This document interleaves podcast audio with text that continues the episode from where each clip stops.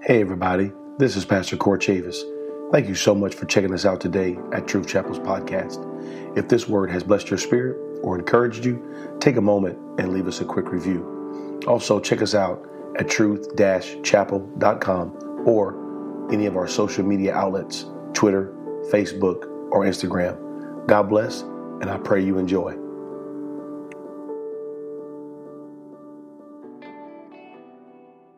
Attention to the book of Jeremiah 29, the book of Jeremiah. Uh, Jeremiah is, is called the, the, the weeping prophet. Uh, I think one of the deals about Jeremiah being called the weeping prophet is uh, Jeremiah really don't have no good news for nobody. when Jeremiah opens up his mouth, it's going to be bad. You know, it's you know it's it's it's going to be bad. But uh, th- th- there is a a verse in, in chapter 29, a series of verses in Jeremiah 29 that have been heavy on my spirit for really years now. Um, and uh, I go back to them, I, I read them uh, often. And uh, tonight I want to just, just, just point some of this stuff out and I want to speak to us tonight. You know, Tuesday night's about Bible study, it's about growing, it's about developing, it's about becoming mature in Christ.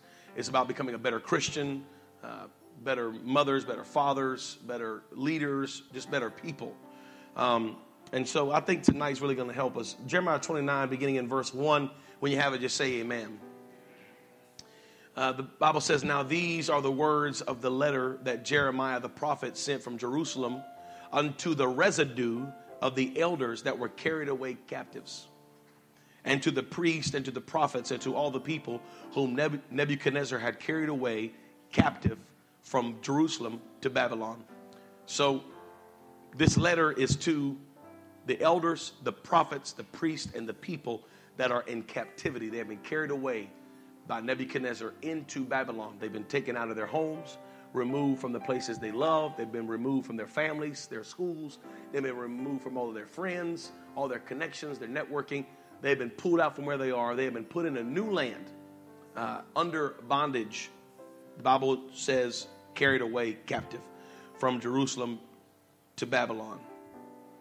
I want to skip down to verse 4. It says, Thus saith the Lord of hosts, the God of Israel, unto all that are carried away captives, whom I have caused to be carried away from Jerusalem unto Babylon. It's very important, this right here, whom I have caused to be carried away from Jerusalem to Babylon. Verse 5 Build ye houses, dwell in them, plant gardens, eat the fruit of them, take ye wives and beget sons and daughters, and take wives for your sons and give your daughters to husbands, that they may bear sons and daughters, that ye may be increased there and not diminished. And seek the peace of the city whither I have caused you to be carried away captives, and pray unto the Lord for it. For in the peace thereof shall ye have peace. I want to uh, speak to this church tonight, uh, to the individuals in this room, about finding peace in your position. Finding peace in your position. Amen. Let's pray together. God, we thank you for tonight. We thank you for your word. We thank you for your spirit that we feel here in this building. I pray tonight, God, you will use this word to grow us, mature us. God, teach us tonight through your word, and we'll be careful to give you the praise, the glory, and the honor. And everyone lift your voice and shout in Jesus' name. Amen. You may be seated in Jesus' name. Amen. Jeremiah 29, uh, uh, Jeremiah, the, the, the weeping prophet, is uh, writing uh, a letter, a letter of prophecy to the elders that were carried away captives, to the priests, the prophets, and all the people who were carried away by Nebuchadnezzar. Uh, they were carried away captive from Jerusalem to Babylon. Now, in, in verse 5, uh, uh I'm sorry, in verse 4, God makes this, this statement as he is writing through the hand of Jeremiah. and he said, To all those that were carried away captive, whom I have caused to be carried away from Jerusalem unto Babylon. Whom I have caused to be carried away. I caused you to be carried away. I want to uh, I, I want to address people tonight that um, are just living in a place, in a situation, maybe not uh, a physical, you know, six digit grid location position, but just a position in life. This is a place that you're in, a position in your world, a position in your life that you're not familiar with, you're not comfortable with, you're not connected with. This is just a place right now for you, and you know that this is not where God ultimately wants you to be, but this is where God has you now, and it is a place of what may be considered captivity. Maybe that nobody's holding you there, but just the situation is holding you there. The, the position, the timing is a place where you have been removed from what you know, what you love. Again, maybe not location, maybe not an exact place. Uh, I'm not speaking about moving from one city to the next. I'm not talking about moving from one church to the next, but I'm talking about either spiritually, mentally. There's sometimes that God takes us through stages in our life that we're not comfortable with. Can I get an amen?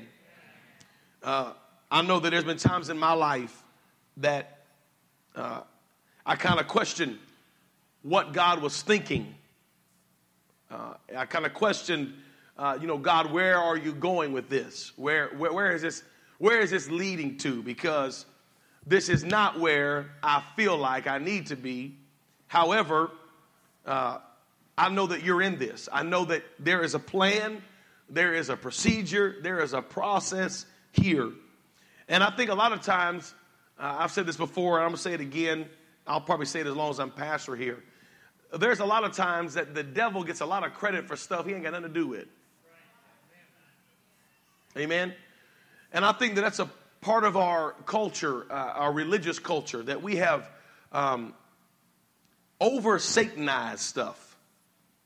Uh, that, that, that, that, may not be a correct term, uh, but, I, but I've been, I've been in, in, in the apostolic movement for my whole life, and, and I know that we over Satanize stuff. We, we blame Satan for a lot of stuff. The devil did it. The, the enemy did it. The, you know, the, I can't believe the devil's doing this. And, and the enemy got me here and the enemy got me there. And really, it ain't the enemy at all. A lot of times it's God. But, but, but we, but we our, our religious culture, we, we, view God as the genie in the bottle, that he's uh, all for my, you know, when we quote the scripture, we quote like this, and all good things work out for the good of them that love the Lord. That's not what the scripture says. It says all things. You know, good, bad, and the ugly. But it's all working for my good, but sometimes the bad things are working for my good. And God is making it very clear here that He caused them to be led from Jerusalem to this place of captivity by Nebuchadnezzar. It was God that caused it. And I'll tell you why He caused it. Because if you go back to the book of Exodus, God gave the children of Israel very specific, drawn out lines of when to work and when to rest. And there was the seven day principle that you work for six days and you rest for one. And that one day is called the Sabbath. And you will keep that day holy to me. You will respect me on that day. You will not work on that day. You will, you will live for me on that day. You will set that day aside for me. You will share my stories. You will sing my songs. This is my day. That's the, that's the seven day concept, the day of the Sabbath. But God also had a Sabbath year. Now, the Sabbath day was easy to live by because it was just one day a week you had to set aside. But God also had a Sabbath year that Israel never, they never adhered to the seventh year. They would adhere to the seventh day. But the seventh year was way too much for them because when God said the seventh year, on the seventh year, they could not sow any seed in the ground. they had to let their fields grow over. Whatever grew, grew. They could not sow any seed in the ground. On top of that, they had to release anyone who owed them anything would be released on the seventh year. The seventh year was deemed the year of the Lord's release. That's what it was deemed. The, the seventh year was the year of the Lord's release. When that seventh year came around and somebody owed you 10 bucks, they didn't owe you 10 bucks anymore. You released them from what they owed you. Israel had a hard time living by this. So they never gave the Lord the seventh year. Well, God said, if you go back and look at the time frame between God giving that command and the time Nebuchadnezzar took the children of Israel from Jerusalem into Babylon, it was almost uh, 700 years. And God made them take 70 years in captivity by Nebuchadnezzar and King Darius, kept them for 70 years because God said, I'm going to get my seventh year rest from you. That's a lot of studying, a lot of working it out, but I believe in the seventh year. And if you're and if you're going to Truth Chapel on our seventh year, you will see how much I'm going to respect the seventh year. I believe there's a seventh year principle that we preach about, talk about. This is the year the Lord's release. People get up and preach about it, but don't nobody ever live by it. We will live by it at this church. It will be a year of no planting. Whatever grows, grows. It will be a year of rest. It will be a year of edifying the body. And God's going to do some miracles in the seventh year. But you have to respect the seventh year. Israel never respected the seventh year. They didn't think it was that God cared. But God, the whole time, God was keeping tally. God was counting them. He said, I'm going to get this seventh year from you. So he said, Now this I've caused you to be taken into captivity. I've, I've caused you, I've caused this because you need 70 years of rest. This is the concept that we see in the book of Psalms when David said, For he maketh me to lie down in green pastures. He maketh me. He didn't ask me, he made me lie down in green pastures.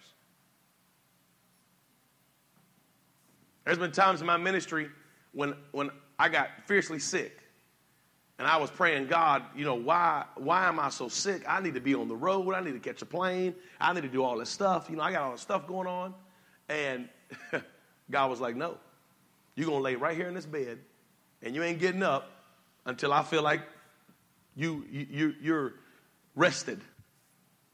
And I had to relinquish that time to God because I knew God was saying, You're to give me my days of rest.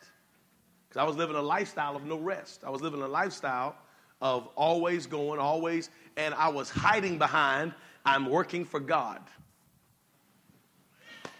that, was, that, that was my excuse. I'm working for the Lord.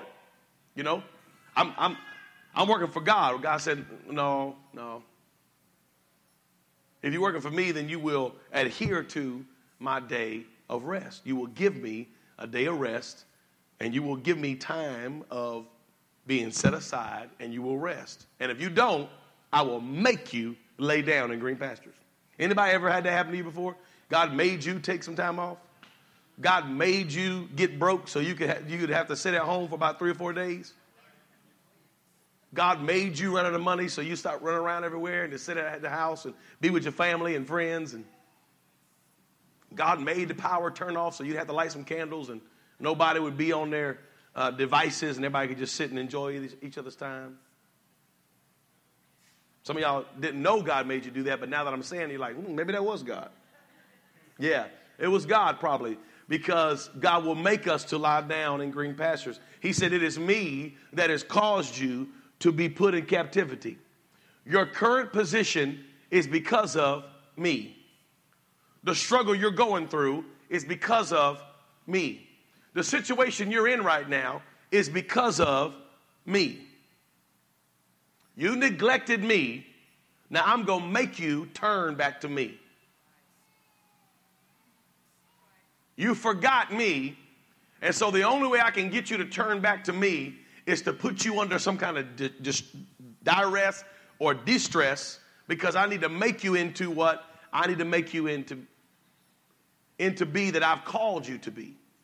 God, God will put us through hurts, pains, failures, misconceptions. He'll put us through just about anything to get our attention. He will. There's a lot of people sitting in this room, myself included. If it had not been for a couple bad times in my life, I probably wouldn't be here right now. You know, there's several people in the room right now that if had not been for a horrible time in your life, you might not even be in church right now. Like you might not even have the Holy Ghost. Be baptized in Jesus' name. Even know what Pentecost is about. Even know what church is about. But because you went through some mess, you was like, I gotta go find God. Can I, can I get an amen out from the crowd right now? I mean, I, God led me to a place where I was like, mm, I got to find God. Because only God can fix this. Sometimes God puts you through some stuff that only He can fix. The Bible says this no man cometh unless the Spirit draw him. And if He can't draw you with a light, He'll draw you with a hook. If He can't draw you with a hook, He might draw you with a magnet or a bomb If he wants you, he going to get you. He said, I caused you to be in this situation. He said, but I want to say something to you while you're here. Verse 5 begins a series of verses that really speak to my spirit. So we have established this, this fact that these people, these elders, priests, prophets, and people have all been taken out of their comfort zone. They have all been taken into captivity. They are now in a situation that they don't want to be in. And here's God's word for them build houses and live in them, plant gardens and eat the fruit of those gardens. Take wives and and, and beget sons and daughters, and then take wives for your sons, and give your daughters to husbands, that they may bear sons and daughters, that you may be increased there. Where's there? Captivity.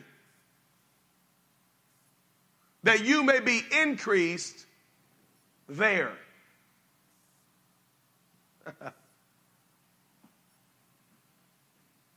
When you get to where I'm taking you, you're not going to like it.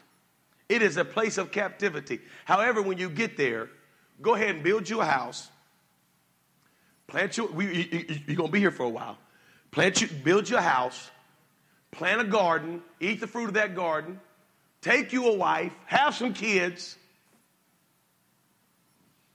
Take husbands and wives for your kids so they can have kids, so that you can be increased in captivity and not diminished.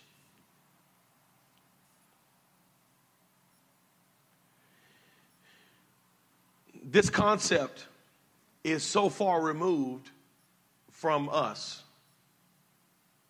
Because when we are not where God, when we are not where we feel like we ought to be, we have a tendency to do nothing there. We have a tendency to say, well, I'm not where God wants me to be. I'm, you know, I'm not who God wants me to be yet. I'm not exactly having fulfilled all the will of God for my life yet. So I'm just going to wait until everything is right until I start really seeking peace. Until I start really living right. Until I start really making my stand here, making my commitment here. But God said, while you're in captivity, don't forget to work while you're in captivity. Don't forget to put your hand to the plow while you're in captivity. Don't forget to build houses and, and plant gardens and live life while you're in captivity. While you're going through this, don't forget that life's still going on around you. And there are still promises and blessings for your life, even in this place of captivity. Because I'm going to increase you in captivity. This is not a new concept for Israel. 70 people, 70 people went to the land of Goshen in the book of Genesis. When Joseph brought his brothers into Egypt, and 70 Israelites went down to that little place called Goshen. And the only reason that the Pharaoh gave them Goshen is because it was a swamp. Goshen was just a little old swamp, and it was nobody wanted to use it. Nobody, it was good for nothing. But them Israelites got down there and they started building channels. They started building irrigation ditches. They knew how to work that land. And Goshen became the most fertile land in all of Egypt. And those 70 became over 1 million men, not including women and children. In 450 years. So for Israel, they understand we know how to grow in captivity. And the tighter the situation gets, the bigger we get. The more I grow in my situation. You see, without captivity, a lot of us couldn't grow. Without the struggle, a lot of us couldn't grow. Without the trouble in your life right now, it may not be easy for you to grow. Listen, let me ask you this. How many would be here if everything was just okay? If you had a million in the bank, you know, and life was just good, and there wasn't no trouble, no trials, no, no there was just nothing, everything was just perfect, A-OK. How hard would it be to come to church?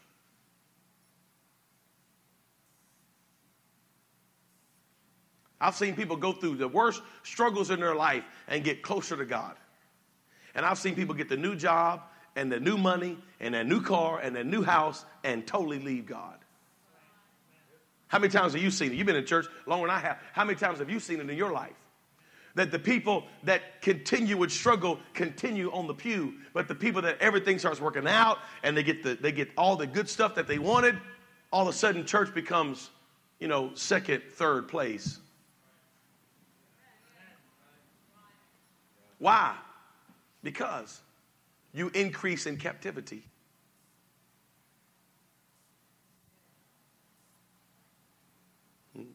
Success is almost a plague. And I know God wants to set you up. I know, I know God wants to do great things in your life. The problem is, is that if God hasn't done it yet, and if God still hasn't made that way out of no way for you yet, and you haven't seen everything that God has brought yet, it may be time to say, God, I want to get closer to you because there's obviously something in my spirit that you see that I don't see. There's something in me, something in my life, there's something in my way that you see that I don't see. I guarantee you the children of Israel are walking, you know, into Babylon thinking, what in the world is wrong? Why is God doing this? But God knows because you did not give me 70 years. This generation don't even know what the 70, what the 70th year release even means. They, they've never heard about it because their forefathers gave up on it, never did it, never thought it was important. But they're walking into captivity, falling under a rule that they don't even know exists. There's a reason God has you where He has you. I said, there's a reason God has you where He has you. He's not, God's not confused. There's a couple words that are not in God's vocabulary, and one of those words is oops. He don't make mistakes. He didn't he, he, he was born at night, but it wasn't last night. He, he's in control. It's hard for us to believe because we live a life of control. We literally live a life of control, and it's hard for us to believe that God's in control because we like to be in control. We do. We, we love to be in control. And I'm not a control freak, but I still like to be in control. Amen. You say, well, Brother Chavis, I, you know, I don't really have, you know, a lot of control. We, yes, you do. You don't realize, you don't realize how much control you have until you don't have control. See, I know what it's like to not be in control.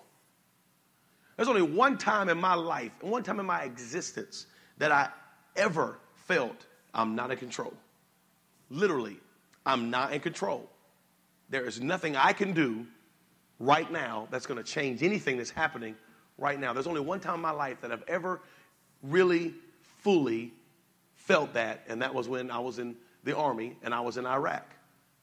I was serving with the U.S. Army.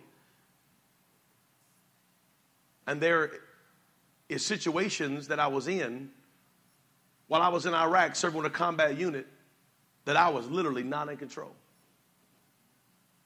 And while I was over there, I was not in control. I was not. I was not in control. Someone else was calling all the shots for me. And I had never been there before, and I did not know what that felt like until I was actually there. And there's a lot of people sitting in the room today, you don't know what that feels like. You have no idea what it feels like to not be in control. Think about it. If you don't like your car, you can go get a new one. If you don't like your house, you can sell it and get a new one. If you don't like your wife, sign some papers, get a new one. If you don't like my message tonight, you just get up and go home. Ain't nobody gonna stop you. Nobody's gonna stop you.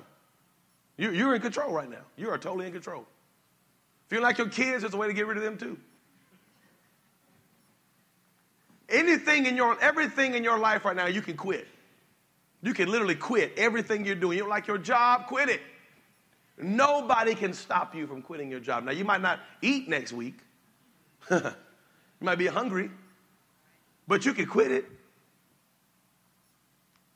You, can, you, you are in control. In Iraq, I was not in control. I could not quit. I couldn't walk in and be like, Sergeant, I'm done here. I'm going home. Like, we're good. See you later. That's a long walk and a longer swim. You can't.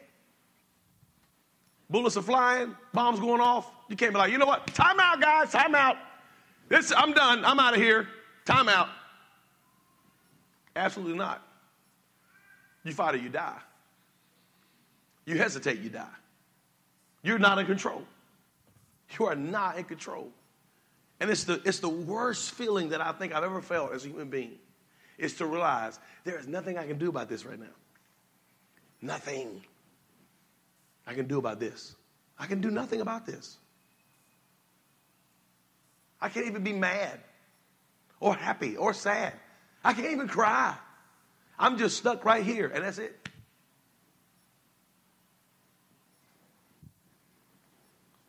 And we don't have a concept of what not being in control is.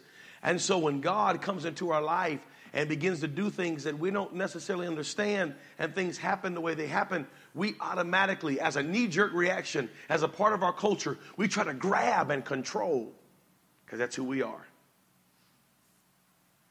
And we stop God from doing what God wants to do in the first place. In order for God to get the children of Israel to be where He wanted them to be and be who He wanted them to be, He literally had to take all control from them. He literally had to put them in captivity. He literally had to take them out of Jerusalem, bring them into Babylon, and cut them off. And now, now, whoo, now I finally got you where I want you. Now sit down, build houses, plant gardens, relax. Just for 70 years, just stop, stop, sit. Just live life. And the last thing he says to them is this in verse 7.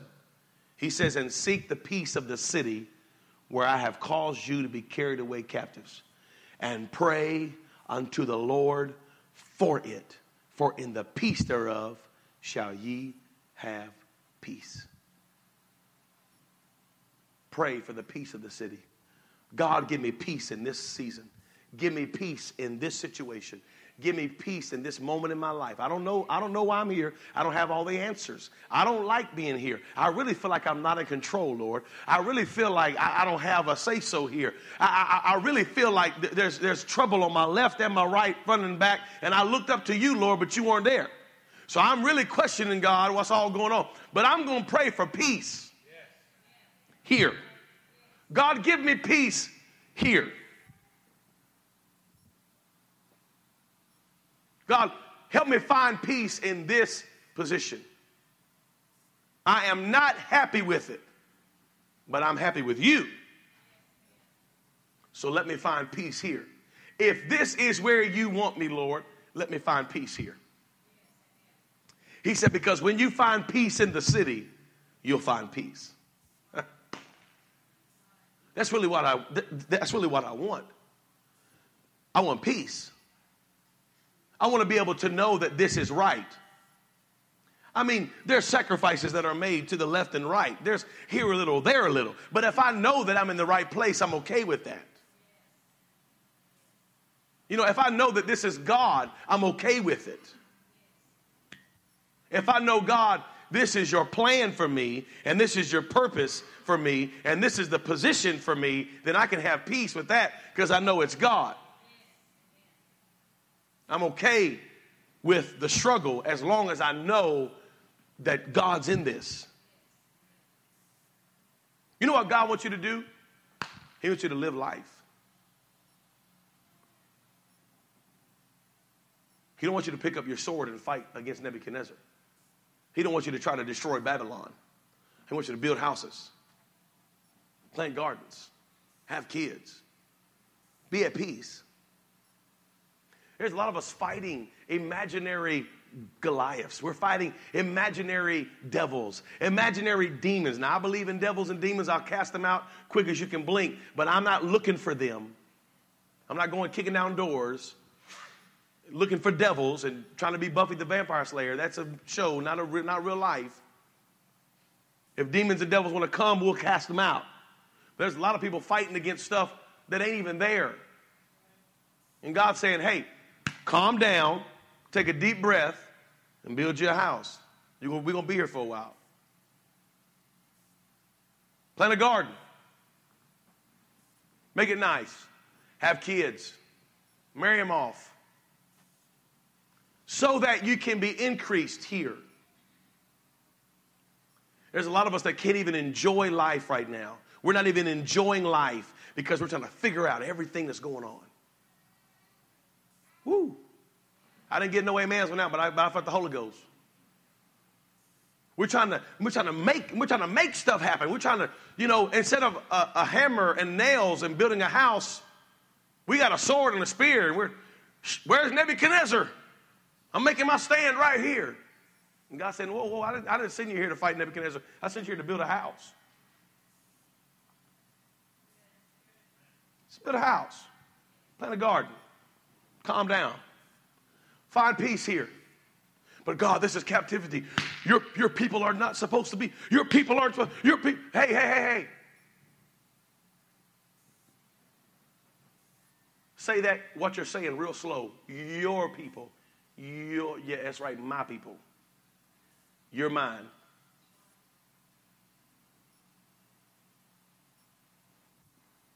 And whatever I want to do in your life, I'm going to do it because I know what's best for you. And I have your best interests in mind. And you may not agree with it, and you may not love it, but the sooner you stop fighting and fall on your knees and say, God, give me peace here, the sooner you're going to find what you're looking for peace. Peace. I come tonight with this message because I see so many people in the church, and not only this church, but just the kingdom of God. I see so many people that are fighting against God's will because they don't believe that God would allow something bad to happen. But yes, He would. He, he, would actually allow something bad to happen. He, he, I I got more Bible for God letting bad stuff happen than I do for Him letting good stuff happen, you know. I could preach all day about the miracles of God, but I could preach for years about what God let happen. The Bible says, and Hannah's womb was shut because the Lord did it. The Lord did that. Why, Lord, why would you do that? Well, because I want to show my glory. And I can't show my glory in someone who's got it all together. I can only show my glory in someone who's messed up a little bit. Lord, why is this man blind? Did he sin or his mom or dad sin, Lord? Tell us why this man's blind. Well, neither. Neither him nor his parents sinned, but he was born blind so that the glory of God could be made manifest in his life. Yeah, I, I did that. I did that so I could show you how powerful I am.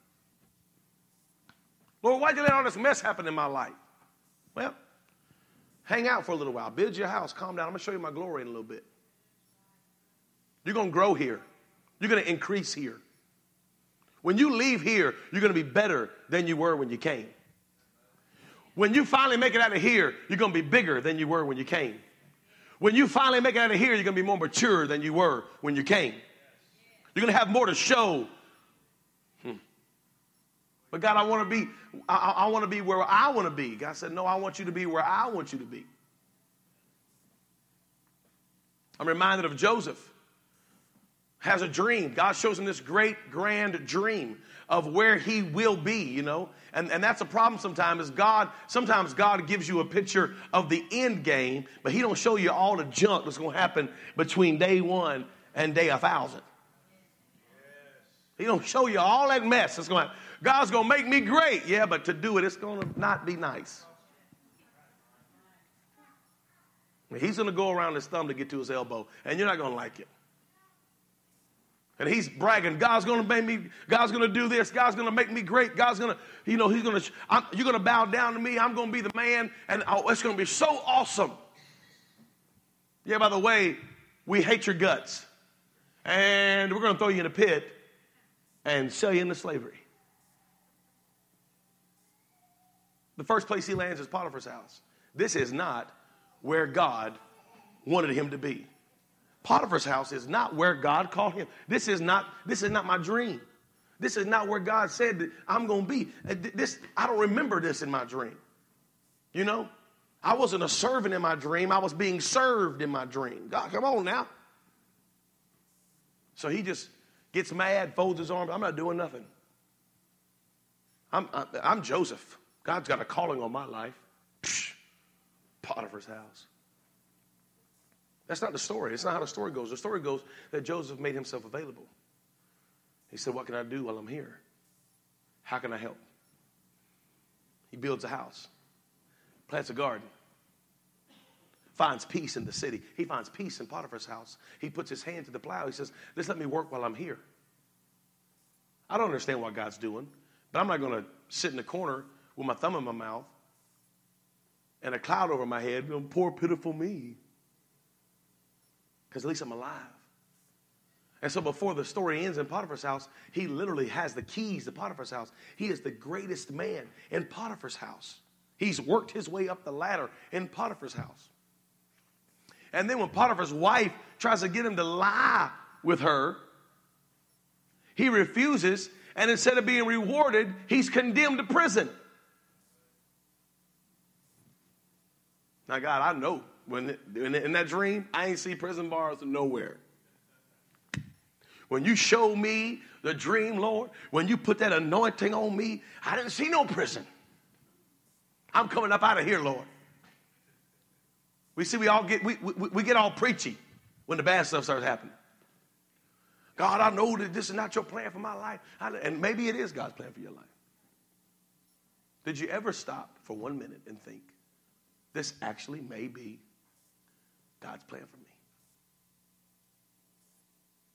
Now I know that that don't sit well with you, but it don't sit well with me either. But it's Bible. And he could have, you know, been as errant as he wanted to be. He could have fought every day. I'm not supposed to be in this prison. I'm supposed to be leader of the free world. And he would have only done a couple of things. Number one, he would have drove himself crazy and drove everybody else around him crazy. But he said, Well, you know, I'm in prison. What can I do? I'll sweep out cells. I mean, I'll just help out. You know, what can I do around here? I'm not, I'm not going to sit here in the corner. I mean, I got to do something. And so by the time the prison stay is over, he's literally head over the prison. He's the prince of the prison. See, in order to be prince over Egypt, you got to be prince over the prison first. And that's our problem. We don't want to be prince over the prison because the prison's too low for us. This ain't the call. When God gave me the dream, I wish God wouldn't do that sometimes. I wish God would just show you all the hurt and pain you're gonna have to go through to get there, and then and then let you decide. I'll just I'll just sweep the floors, Lord. You know, change the plans. Can this be multiple choice? Can we stack up the levels of hurt and struggle and pain for each position, and then I'll kind of choose which one I want to do. But that's, what that's not what God does. God shows you the end game because if you can keep that in your brain, you can keep that in front of your face. If you can keep it on your lips, this is what God said. And then it doesn't matter what happens around you. I know what God said. I know what God said. There were some moments in Iraq when we all thought this is the last night on planet Earth. But I knew that I wasn't going to die there. Y'all might die, but I ain't dying. And I'm not arrogant about it. I wasn't boastful about it. I just knew this is not, I'm, I'm, I'm making it out of here. Because I seen in my head what God is going to do with my ministry. And I ain't seen it yet. So y'all shoot all y'all want to. I am leaving here tonight. That's why God gives you the vision, so that you don't forget it in the prison. If I didn't see this in my head, this ain't the last game. Devil, I don't care what you're saying right now. This is not the last thing. God's got something bigger and better and greater than this. I know because I seen it.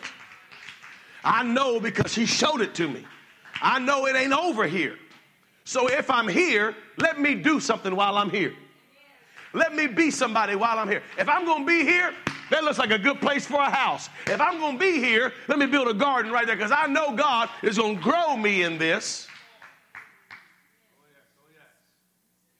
At no point do we find where Joseph blamed God and got mad at God and accused God of sabotaging the call that God put in his life. I've been there before. I'm, I'm, I'm, I'm, I'm almost done. But I want to just tell you a quick story. I, have been there before. I've been, I've been Joseph. I'm, I'm, I, I'm still Joseph. I remember the night that God called me to preach. I had actually, I actually prayed. I had actually prayed and told God I didn't want to preach. I said, God, I don't want to be a preacher, but if you want me to, you let somebody come tell me now. I was at the altar, I could take you to the place. The altar's changed now over the years of, you know, changing the way the church is set up. But if you're standing in the pulpit, I was about I was about right here. I was nine years old, I was kneeling at the altar. And I knew God had called me to be a minister, even at nine. But I prayed, I said, Lord, I don't really want to be a preacher. Uh, but if you want me to be, you'll tell somebody to come tell me. And I, man tapped on my back. Freeman Tyler was his name. Still alive today. Tapped on my back. I turned around. It was Freeman Tyler. And he was crying. He said, Court, I love you, young man. He said, God wanted me to tell you that he's going to use you to reach millions of people.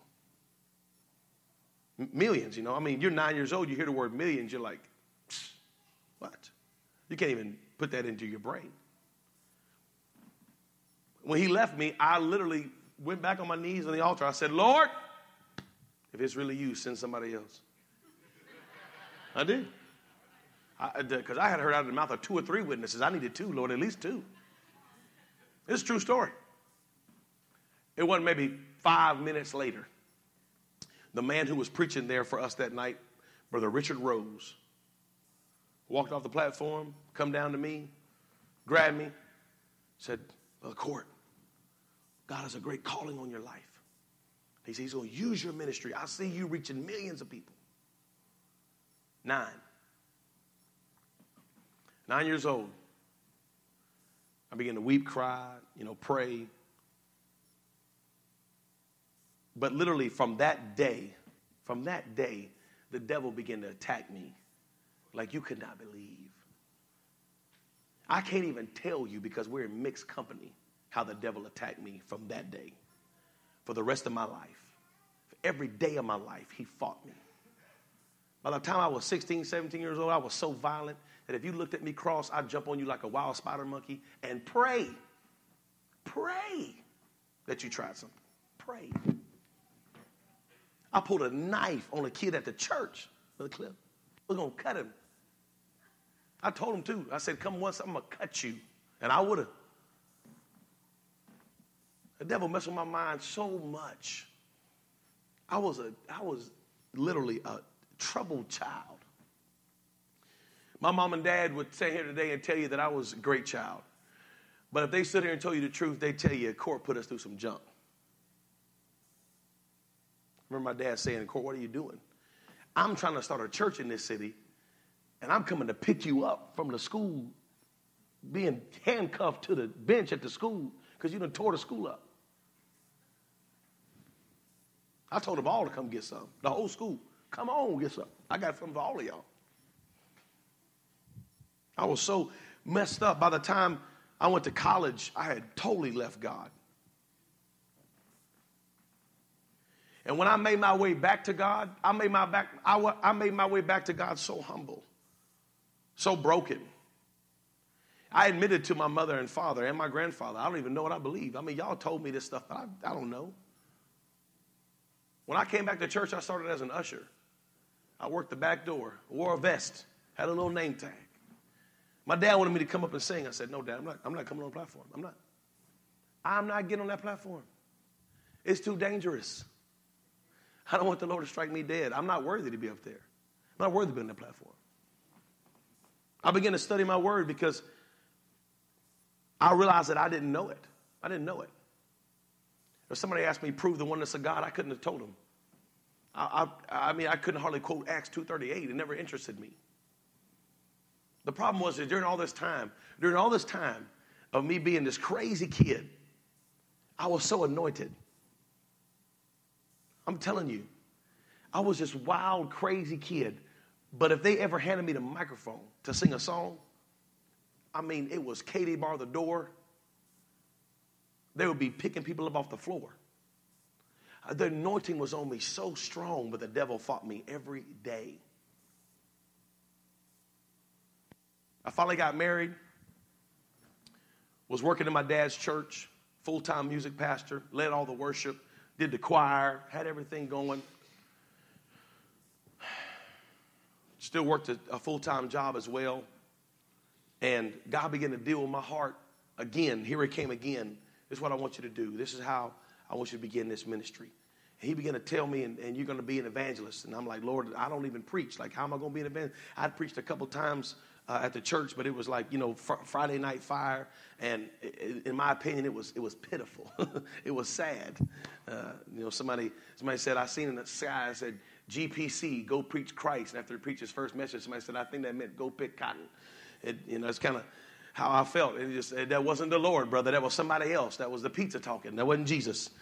And I just, you know, so I, I, God telling me I needed to be an evangelist, I was like, no, I don't even preach, Lord. I mean, a singing evangelist, like I can go sing and stuff, but I ain't gonna preach. And some of you have heard this story before, but on that on that Sunday morning, man, God spoke to me in an audible voice, told me to go. Brother Johnny Garrison was preaching. He stopped preaching, came right to me. He said, I heard that. And I said, You heard what? He said, When God spoke to you, He told you to go. I heard it. He spoke it so loud, I heard it.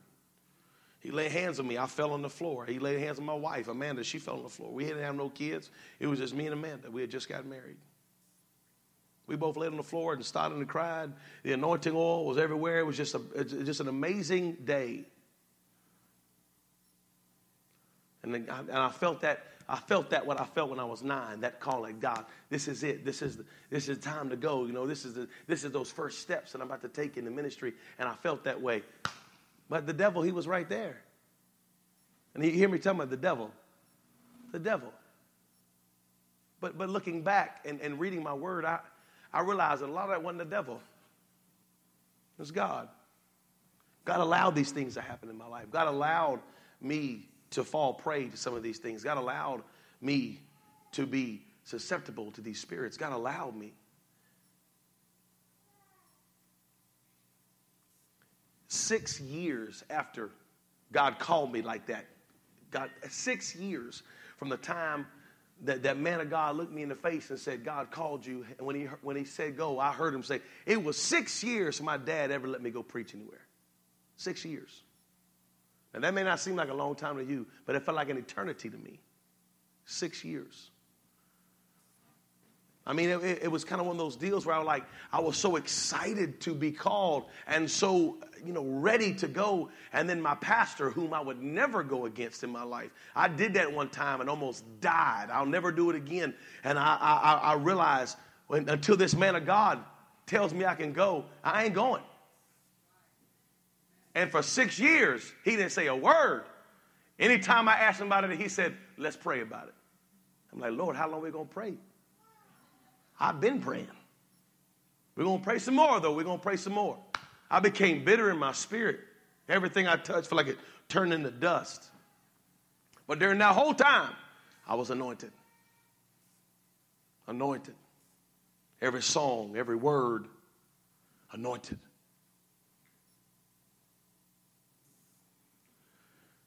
I never quit. I never said, you know what? If I can't evangelize, I ain't leading this choir. Number one, I was afraid of Jeff. I know I'm a grown man and married, got kids of my own, but Jeff's a bad man. You don't cross him. That's my dad, by the way. Y'all know him as Bishop. But I, but I knew that God was working on me. Some stuff in my life I needed to get rid of. There's some things in me I had to let go of. There's some issues in my world that I had to let go and let God handle. And God was working on me and pushing me and growing me. And I could have said, hey, I'm called to be an evangelist. Until I preach, I ain't singing one more song. But that'd have been the wrong thing to do. It would have never got me where God was taking me. So in those six years, I literally built a house, planted a garden, literally. Had kids, literally. I waited. I waited on God. God is your time and your season. And when God's timing and God's season came, it was like a rocket. I want to tell somebody here tonight stop fighting against the position and start praying for peace in the city. God, I need peace here. I need peace here. I seen the end game. I, I saw what you told me when I was nine, and I ain't seen it yet. So I'm, I'm, I'm hanging on. And I ain't seen it yet, brother, I ain't seen it yet. But I've caught small glimpses of it standing in this building. And I've caught small glimpses of it Sunday afternoon standing in that building. Of what God is going to do. I've seen it on the horizon. It never been a time in my life when I glimpsed and almost saw the light shining on the horizon of what God has spoken in my life.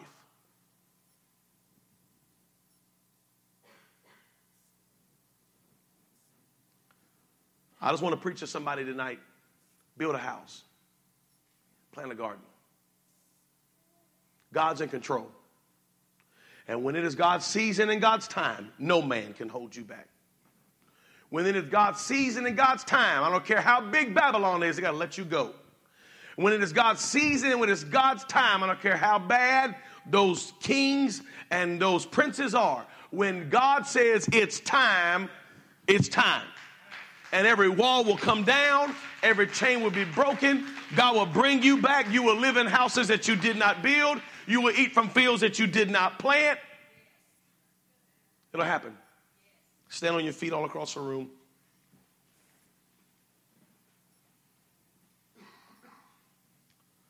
Jesus' name.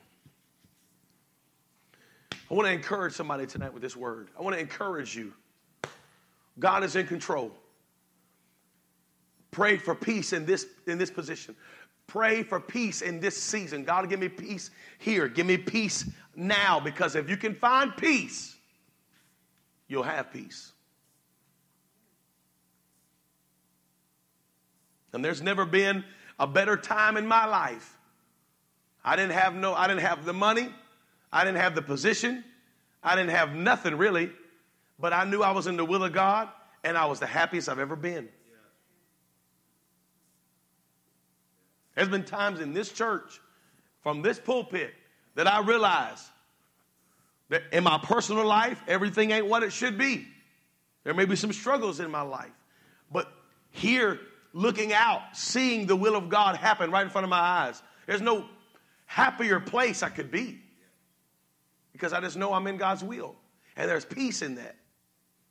Is everything okay, Pastor Chavis? No. There's some stuff I want to change. There's some stuff I want to become better. There's some stuff I need God to fix. There's some miracles I need in my life. But I'm so happy. Why? Because I know that I'm in God's will. And if I'm in God's will, then I know He's on my side. And I know He's working this all out for my good. And there's there may be some hard days ahead, but there's going to be a whole lot more better days ahead. If you want to know what I'm doing, I'm building a house. I'm planting a garden. I'm growing. I ain't fighting. If God's got me here, then God's got me here. And I know God knows better than I do. And I'm praying for peace. I want peace. I want to be happy. I want to keep a smile on my face and joy in my heart. Is everything right? No, but I'm happy. Is everything perfect? Absolutely not. But I'm in the will of God. And that makes me sleep better at night. It makes me love people around me better. It helps me in my relationships because I know that God's in control. And that gives me all the peace in the world. I pray this word was an encouragement to you today. Thank you again for tuning in to Truth Chapel's podcast. If you have not yet, please take a moment and leave us a quick review. God bless and have a great rest of your day.